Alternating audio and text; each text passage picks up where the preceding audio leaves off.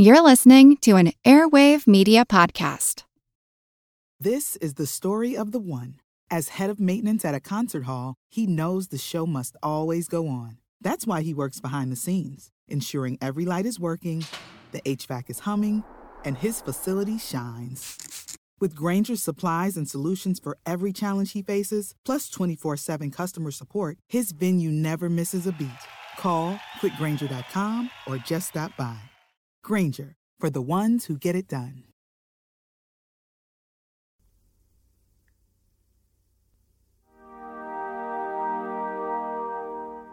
You know, sitting for a portrait in the 19th century is not an easy thing. It takes a long time. And then, so you're going to tend to talk to your artist while you're doing this. And this happens to Lincoln with a painter, Francis Carpenter, his painter. He has a talk with Lincoln and he records what Lincoln says. And because of that, we may know a little bit about the events surrounding the Emancipation Proclamation.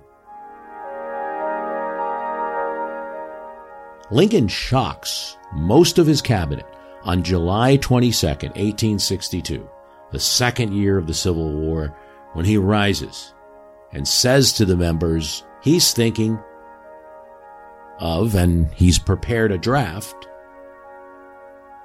of a proclamation that would free all of the slaves in the Confederate States.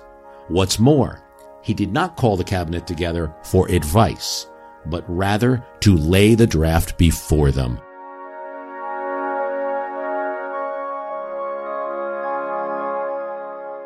Now, there's various accounts. Secretary Chase, who was more radical on abolition than Lincoln had been, is astonished. And he at first uh, says, uh, well, there, there's certain things he'd like it to go farther. For instance, if you're going to emancipate slaves, he wants to see that the owners are not compensated. That's his position on it. But then, according to Secretary War Stanton, who's in the room, Chase has some second thoughts about issuing this proclamation. He he actually says to Lincoln, it, it goes farther than anything I've recommended.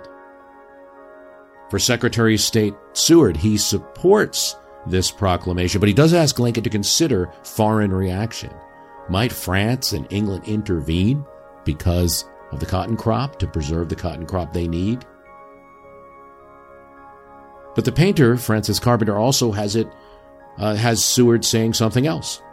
He says, If you issue it now, we just had the Peninsular Campaign. It was unsuccessful. McClellan's attempt to take Richmond, beaten back. You issue it now, it might be seen as the last measure of a desperate government. Seward says, Why don't you wait until there's a military victory? And then you can hang the proclamation on the American eagle. Other, you know, cabinet members react differently. Some are really in support of this proclamation. Attorney General Blair, who's not there, is concerned about the midterms, expresses that later. Midterms in 1862 are coming up. But according to Carpenter, it struck, uh, Seward's advice struck Lincoln with great force. He does just what Seward advises. He waits for victory. Well, really kind of a half victory with at least the Confederate forces being pushed back, pushed out of Maryland, and retreating the field at Antietam, even if it was at the cost of great Union life. So rather than issuing the proclamation in July, he issues it in September after Antietam and has it take effect January 1st, 1863.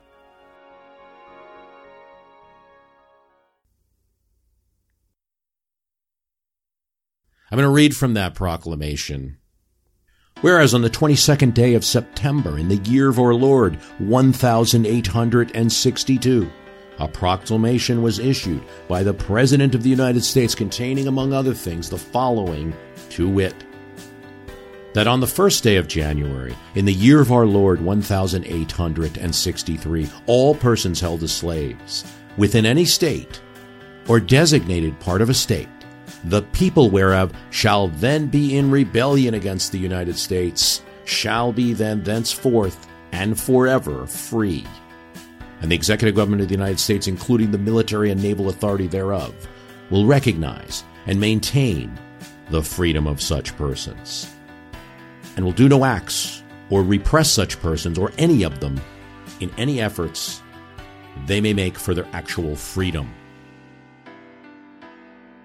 Now, picture that instead of me reading this to you, I'm writing it. You're seeing it. I'm going to put a yellow highlight on certain words here. And these words are right now will be forever free. Let's remember that. Continue.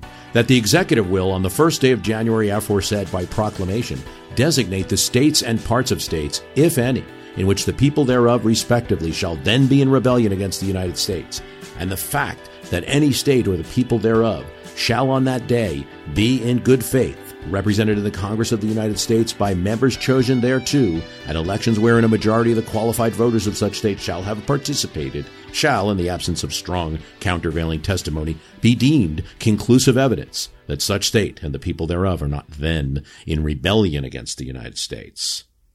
Okay? So he's slamming the gauntlet down, but he's also saying there's a way out here.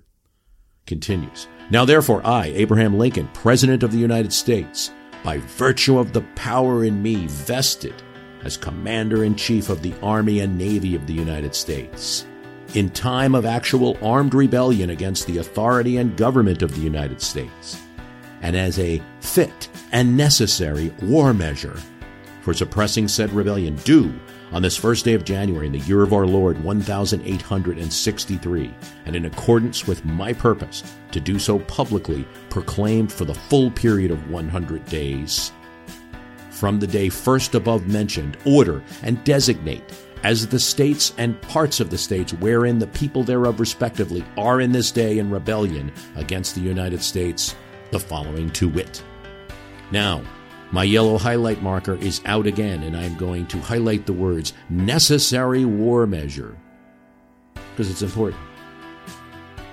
Now, here's the regions that he's saying are in rebellion Arkansas, Texas, Louisiana, except certain parishes, Jefferson, New Orleans, areas around New Orleans, Mississippi, Alabama, Florida, Georgia, South Carolina, North Carolina, and Virginia, except the 48 counties designated to West Virginia, and also the counties of Berkeley, Accomack, Northampton, Elizabeth City, York, Princess Anne, and Norfolk, including the cities of Norfolk and Portsmouth, and which accepted parts are for the present left precisely as if this proclamation were not issued.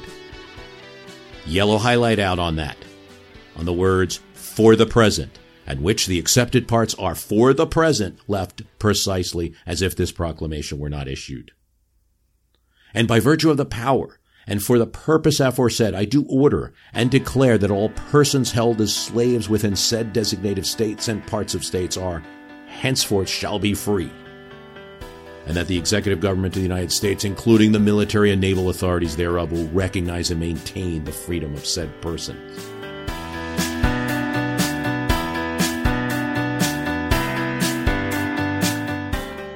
He adds a note now that isn't the celebrated part of this proclamation and not one you hear about much, but it's in there.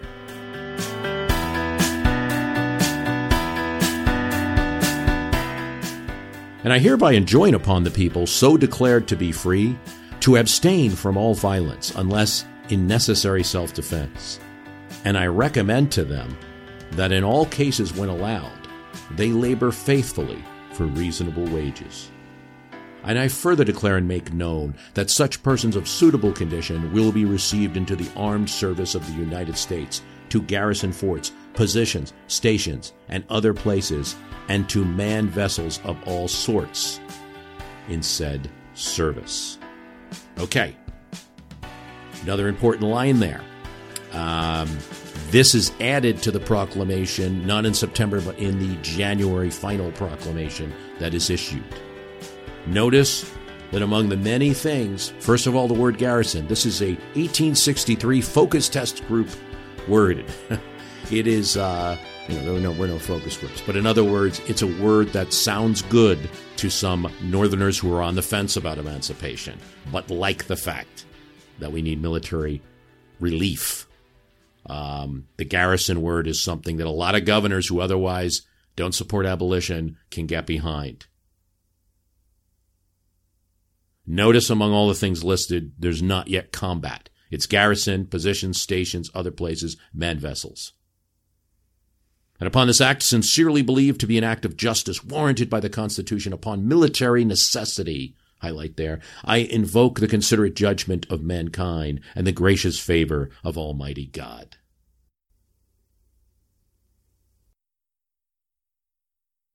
Okay. Now, you've got a lot of reaction. Hurrah for old Abe, says Benjamin Wade, who's not always a fan of the reticent President Lincoln as he, as he sees it. Frederick Douglass says it's the greatest event in our nation's history. William Lloyd Garrison, the most foremost abolitionist, said it's a great historic event, sublime in its magnitude, and beneficent in its far reaching consequences. The ambassador to Great Britain, Charles Francis Adams, says that now this annihilates all agitation for recognition in Great Britain. Uh, reactions going to obviously be less so in people in the North who don't uh, agree with emancipation. The Cincinnati Enquirer said that the proclamation represented the complete overthrow of the Constitution that Lincoln swore to protect and defend. Obviously, Jefferson Davis was no fan, among other things. He calls it a gesture of impotent rage. In other words, the Union's losing the war, and this is a desperate measure that's going to lead to more lives lost. This is a common argument that you're going to hear in the South that all you're doing is giving people a vain hope that they should be rebelling. We're going to have to put that re- revolution down, and you're literally signing the death warrants of slaves across the Confederacy. P.G.T. Beauregard Confederate general calls for the execution of abolitionist prisoners to meet this Emancipation Proclamation. Let the execution be made with the garrote, he says. Our bodies come in different shapes and sizes, so doesn't it make sense that our weight loss plans should too? That's the beauty of Noom. They build a personal plan that factors in dietary restrictions, medical issues, and other personal needs so your plan works for you. Noom doesn't restrict or shame when you want to treat yourself. Their flexible program focuses on progress instead of perfection. You don't have to give up carbs or anything. And with their daily lessons, you can learn something new about your food choices every day. After just a few days of using the app, I learned how to recognize cues for overeating and how to choose the right foods to feel full. Stay focused on what's important to you with Noom's psychology and biology based approach. Sign up for your trial today at Noom.com. That's N O O M. Dot com and check out Noom's first ever cookbook, The Noom Kitchen, for a hundred healthy and delicious recipes to promote better living. Available to buy now wherever books are sold. Now, despite that, there are still some people up north who support emancipation and abolition who don't like the message. Uh, here's from the Commonwealth a newspaper. Whatever we looked for, we certainly have got a very awkward and wiry proclamation. It must have required considerable ingenuity to give two and a half millions of human beings the priceless boon of liberty in such a cold, ungraceful way. The heart of the country was anticipating something warm and earnest. One could scarcely imagine that the herald of so blessed a dawn should have caught none of its glow. Instead of an embrace, we had a gruff, stay where you are. Mr. Lincoln does indeed call it an act of justice. But if he had been in a dentist's chair, he could not have made a worse face as it was extracted from him. On the other hand, Ralph Waldo Emerson, the poet, liked Lincoln's political skill. The extreme moderation with the president advanced to his design, his long avowed expectant policy, as he chose to be strictly the executive of best public sentiment of the country, waiting only till it shall be unmistakably pronounced. So fair a mind that none ever listened so patiently to such extreme varieties of opinion, so reticent that his decision has taken all parties by surprise whilst it is just a sequel of his prior acts. The firm tone in which he announces it, without inflation or surplusage, all of these have bespoken such favor to the act. Great as the popularity of the president has been, we are beginning to think that we have underestimated the capacity and virtue which the divine providence has made an instrument of benefit so vast. uh, Frederick Douglass too talks about this. The proclamation itself was throughout like Mr. Lincoln. It was framed with a view to the least harm and the most possible good in the circumstances, and with a special consideration of the latter. It was thoughtful, cautious, and well guarded at all points. While he hated slavery and really desired its destruction, he always proceeded against it in a manner the least likely to shock or drive him from any who were truly in sympathy with the preservation of the Union, but who were not friendly to emancipation. That's the political reaction. There's also a reaction that's somewhat mixed from legal scholars. In other words, can he do this? Uh, and, and it's mixed in the North. The issue is the Emancipation Proclamation applies to Confederate areas. It does not apply to border states where, such as Delaware, Kentucky, Missouri, and Maryland, where there's slavery. But military law, according to one northern judge, martial law can only suspend the law in an area. You can't make new laws. Another former Supreme Court Justice, Benjamin Curtis, who is against slavery, says that a proclamation cannot make law and it cannot repeal law. The president doesn't have that power. So what you're actually seeing is that there's a possibility that if nothing else happens, and things will happen through the course of the war, but if nothing else were to happen but this Emancipation Proclamation, there's even the possibility that the Union will be restored and so will slavery as it existed before the emergency. This is something that Lincoln considers himself because he suggests a number of amendments to the Constitution that Congress should pass, and one of them he suggests is to constitutionalize, to make an amendment that makes his proclamation have legal force. Okay, now, why am I talking about the emancipation today? Uh, we've got a question from Terry O'Toole. On one of your recent casts, I thought I heard you say that the reason Abraham Lincoln issued the Emancipation Proclamation was to repurpose the Union cause to make it more about ending slavery than res- resisting rebellion. If I heard that correctly or inferred it, can you elaborate on your reasons for so believing? I always thought that the primary purpose of the Emancipation Proclamation was to liberate slaves so they could join Union forces in some capacity, and at the same time deal a severe economic blow to the South by eliminating an important part of the South's economic base. The Emancipation Proclamation was not a declaration against slavery simply because it did not apply to slave states like Missouri, which had not ceded.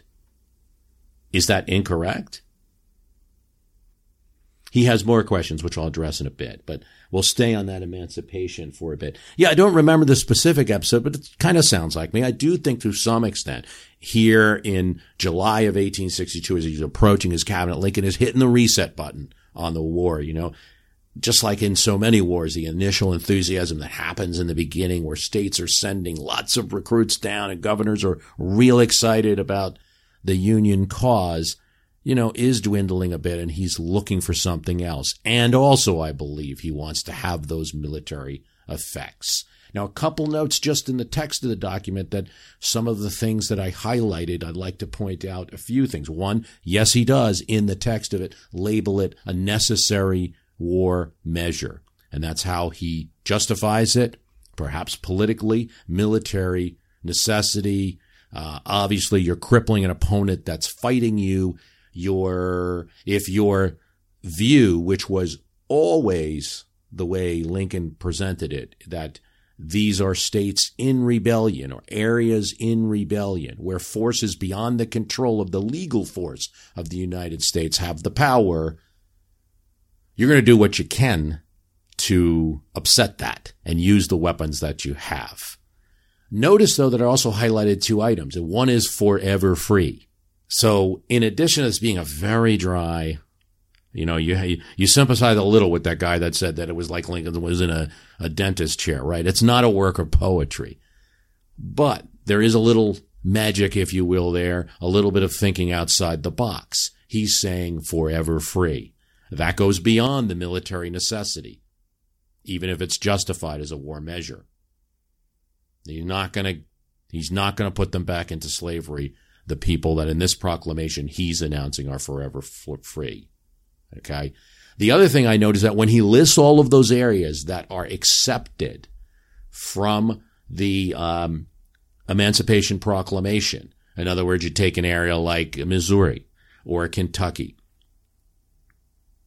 he, he says at the present, they will be treated as if this Emancipation Proclamation was not issued. Well, why does he even have to put that in there at the present? Hello, all. Erik Rivenes with the Most Notorious podcast here. Each week, I interview an author or historian about a historical true crime, tragedy, or disaster. Subject matter ranges from gunslingers to Gilded Age murder to gangsters to fires to pirates to wild prison breaks. My guests bring their incredible knowledge directly to you. Please subscribe to Most Notorious on your favorite podcast app. Cheers and have a safe tomorrow. So there's thing, there's hints in the document, but I really think to answer this question is the, the one thing is just to look at subtext rather than text, the context. It was a dramatic, radical proposal for the time for 1862. That's not to say that there wasn't pressure to do it, but that pressure was coming from like one group of the Union coalition that was keeping Abraham Lincoln in power, that was keeping the war going, not all of the groups.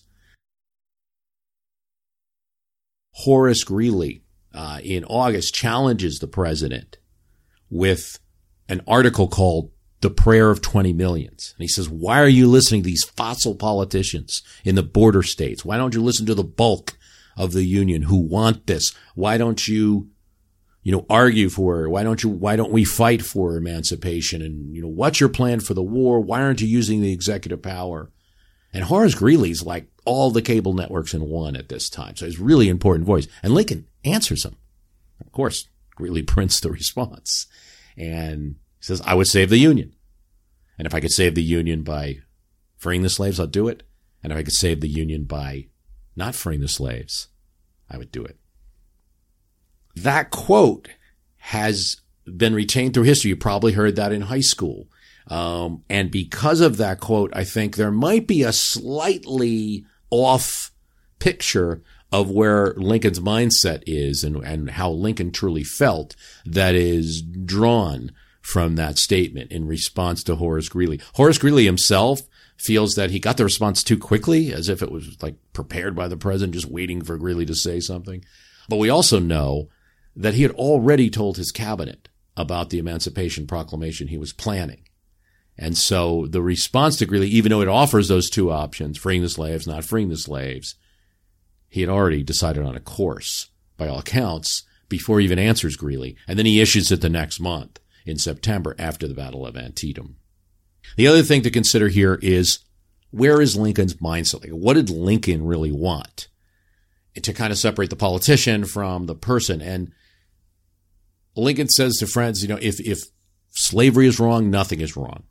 He says this before he's president. He also says that a house divided against itself will not stand, that the country can't remain permanently half slave and half free. This is the whole reason he engages in those debates with Stephen Douglas about slavery. And Stephen Douglas's argument is, why can't it? Why can't states decide? And Lincoln is absolutely committed that at least in the new territories of the United States, there will not be slavery permitted. However, He's pragmatic. He even goes as far as to propose a 13th Amendment, but not the 13th Amendment. We know it's a 13th Amendment. As he's coming into office, Republicans support and Congress passes a 13th Amendment that would prevent the emancipation of slaves in the deep South. Not permanently, but a very long time. So it's, um, I believe it's 1900 or something like that he's willing to go that far as long as slavery doesn't go into the new territories. But I think, and I believe Southerners would be the first to point out that if you're against slavery in the territories, you're against the growth of slavery. And that's where Lincoln is putting himself. Some other things to, to note about uh, Lincoln and his course on things. He's very concerned about Kentucky. That's where he was born. That's where his in-laws are from. He has seen that Kentucky's right on the edge.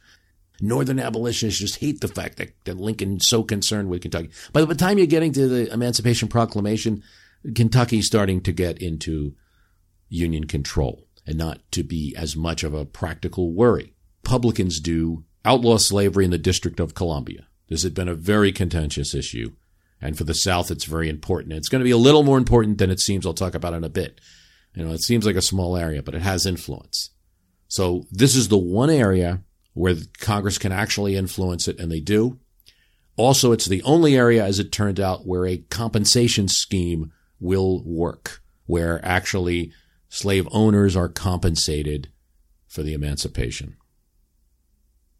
He also attempts to do this during his presidential term in Delaware. He is not successful. He even has the support of the largest slave owner in Delaware. Delaware doesn't have that many slaves, something like a thousand. It's a small state. The legislature will not go along, it will not, does not want the influence of the federal government. Finally, just two years from the release of the Emancipation Proclamation, Lincoln will call for and eventually get, using the strong powers of his office, a 13th Amendment banning slavery in the United States. And whenever something happens, we, we often don't look at the counterfactual, and we should to understand truly the significance of it. That 13th Amendment banning slavery in the United States does not, does no longer exempt Kentucky, Delaware, Missouri, anything like that. It's the entire United States now. So he's not, there's no thought in his mind with that 13th Amendment of rewarding states that stayed in the Union anymore. So you get the sense of where he went, at least, if the future's any indication of the past, you know, in that way. I guess I'll close with a, a little bit. This is how Frederick Douglass, and he's writing in 1892, what he says about the difference between like the language of the proclamation and what it really meant or what it was doing. For my own part, I took the proclamation first and last for a little more than it purported and saw in its spirit a life and power far beyond its letter. Its meaning to me was the entire abolition of slavery, wherever the evil could be reached by the federal arm. And I saw its moral power would extend much further. It was, in my estimation, an immense gain to have the war for the Union committed to the extinction of slavery, even from a military necessity.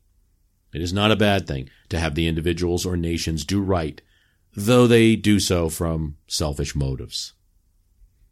I want to read a little book from a book called uh, The South versus the South. I like this book. Uh, William W. Freehling, who talks about how the South really fought itself in the Civil War when you consider Southern Unionists, when you consider uh, border state Unionists, and when you consider um, freed slaves and others who contributed.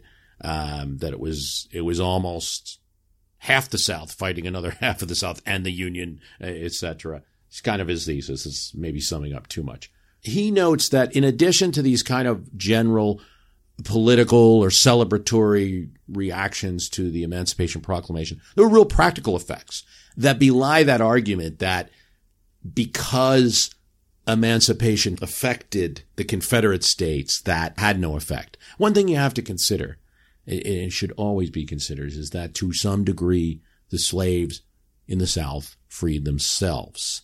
Now, maybe the fact that the Union Army was entering the South and that a defense had to be put up and people were leaving plantations, white males were leaving the plantation that otherwise would be overseeing them. They had the ability to run, but they were running. And they were in many cases running towards Union lines. And there would be different reactions depending on what general that was. Some turned them away. Fremont, uh, over in Missouri, declared that uh, Missouri was to be emancipated, and that was overturned by Lincoln before he issued the EP. Same thing with a General Hunter in South Carolina, Georgia, and Florida. His order for emancipation was also reversed. But Benjamin Butler had devised a way of seizing slaves in the area under his control in Louisiana as contraband. See, and then it didn't sound as bad, but you were still kind of, in a way, replacing one owner for the other. The slave owner is now the federal government you had a lot of action around this time. Once it is announced in January 1st, 1863, you also have to consider the impact that it had because Lincoln adds something to that, and that is the verbiage allowing blacks, former slaves, into the Union Army. And that affected the border states as well in an indirect way. Lincoln deployed more federal patronage than even secessionists had envisioned. Here again, the Army gave the commander in chief his allegedly missing anti slavery weapons. The new troop recruiting business far outstripped the previously bigger federal business, the post office. Republicans who sympathized with voluntary state emancipation were given the appointment of marshal provost for recruiting. In the borderlands, uh, before the war, half of Maryland's blacks had been freed. Washington, D.C. beckoned the other half. In other words, we talked about that earlier, Washington, D.C. became free of slavery. Well, it obviously became a magnet for those running away because you created a place where they could run to. Army camps and Army recruiters attracted and sometimes seized runaways with increasingly invasive procedures after mid 1863. Then in 1864, with the administration feeding patronage to white politicians of the Republican stripe, the staggering institution collapsed. In November 1864, Maryland became an exclusively free labor state. Missouri whites wiped out their last shred of slavery two months later.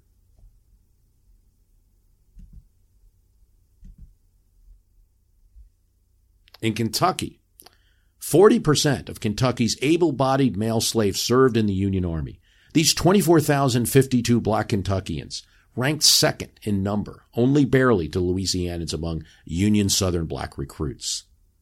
Kentucky's black soldiers freed not only themselves, but also eventually their wives and children. Freehling points out something else that's interesting. Delaware kept its handful of slaves. Why? Because the Union Army never occupied this almost totally Unionist state. The seemingly odd holdout of Delaware, the least enslaved state, the least enslaved states, reemphasizes the critical point. An attracting army and cautious runaways together secured abolition. Fugitive slave together secured abolition, fugitive slave style, whether in the Mississippi Valley or in the borderlands. As a longtime foreign correspondent, I've worked in lots of places, but nowhere as important to the world as China. I'm Jane Perlez, former Beijing bureau chief for the New York Times. Join me on my new podcast, Face Off US versus China, where I'll take you behind the scenes in the tumultuous US China relationship. Find Face Off wherever you get your podcasts.